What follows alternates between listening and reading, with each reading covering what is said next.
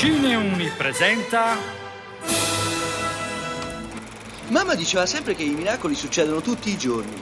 No, provare no. Fare o non fare. Non c'è provare. Potrebbe essere peggio. Ecco, potrebbe piovere. Cinevergreen. Non c'è fine, non c'è inizio, c'è solo l'infinita passione.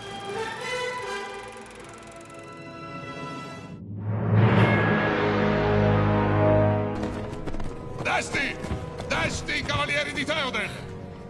Lance saranno scosse! Scudi saranno frantumati!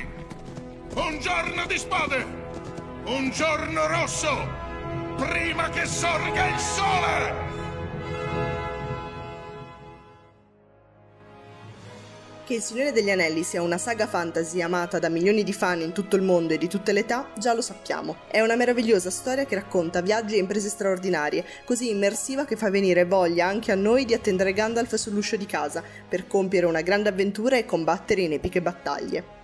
Ecco, le battaglie sono uno dei tanti elementi che più hanno entusiasmato e meravigliato i fan della prima trilogia. Diretti da Peter Jackson e scritti con Fran Walsh e Philippa Boyens, Il Signore degli Anelli ha affascinato tutti, guadagnandosi nel 2002 ben 11 premi Oscar, tra cui proprio quello alla miglior sceneggiatura non originale. E in ogni film c'è una battaglia che ha avuto un ruolo decisivo.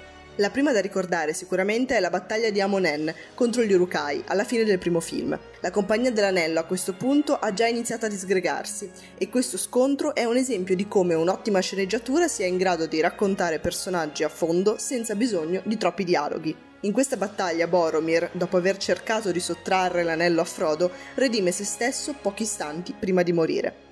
Percepito inizialmente come personaggio meno positivo della compagnia, Boromir affronta da solo un gruppo di Rukai, morendo trafitto dalle frecce nere, per permettere a Frodo di fuggire e per proteggere Merry e Pipino. La battaglia, per quanto di dimensioni ridotte, mostra lo sviluppo e l'inevitabile fine del personaggio di Boromir, che non solo si redime agli occhi dello spettatore, ma anche davanti ad Aragorn, che Boromir, in punto di morte, riconosce come legittimo erede al trono di Gondor. Insomma, una scena ricca di pathos ed emozione, che mette in luce il personaggio di Boromir, ma anche quello di Aragorn, che viene mostrato come eroico combattente, ma anche come leader e uomo compassionevole, che piange per la morte di un compagno caduto, dimostrando che un uomo valoroso può sia sgozzare orchi che commuoversi per la dipartita di un amico.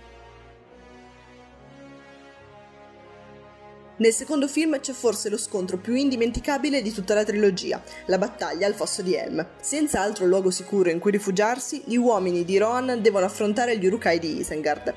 Questa battaglia ha tutto: l'atmosfera cupa e angosciante, la colonna sonora accompagnata dalla pioggia scrosciante e la suspense che tiene incollati allo schermo. Ogni sequenza è una perla della cinematografia e costruisce la tensione passo per passo. La battaglia per il fosso di Helm cattura perfettamente il conflitto interiore e le difficoltà che i personaggi devono affrontare per sconfiggere la disperazione che minaccia di portarli alla rovina. A differenza di altre battaglie, infatti, quella del fosso di Helm si concentra meno sull'idea di sconfiggere il nemico e più sull'impedire che quest'ultimo distrugga l'ultimo barlume di speranza. Lo spettatore rimane davanti allo schermo attendendo insieme ad Aragorn che Gandalf torni con l'aiuto necessario per vincere. La sceneggiatura mostra anche qui il valore di personaggi come Re Theoden e ovviamente Aragorn, riuscendo a lasciare persino spazio all'umorismo senza farlo risultare forzato. Una battaglia straordinaria che culmina con la prima grande vittoria letterale della luce sulle tenebre.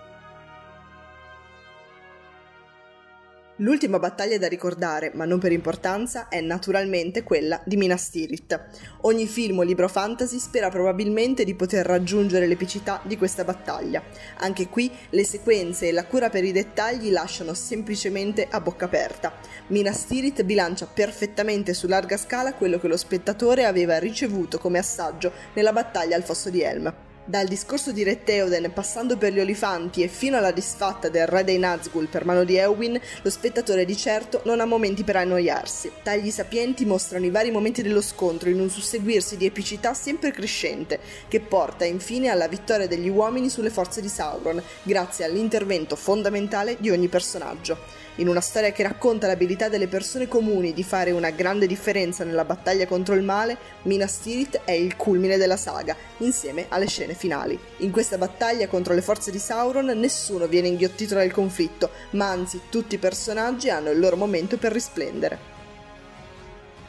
Il Signore degli Anelli ha fatto e continua a far sognare, grazie a una regia curata e una sceneggiatura capace davvero di valorizzare il messaggio di fondo dell'intera opera. Se ci sono altre battaglie di questa trilogia che ti hanno emozionato, lascia un commento sui profili social di Cineuni, su Instagram e Facebook. Da Cineuni è tutto, io sono Amanda Luisa Guida e vi auguro una buona visione.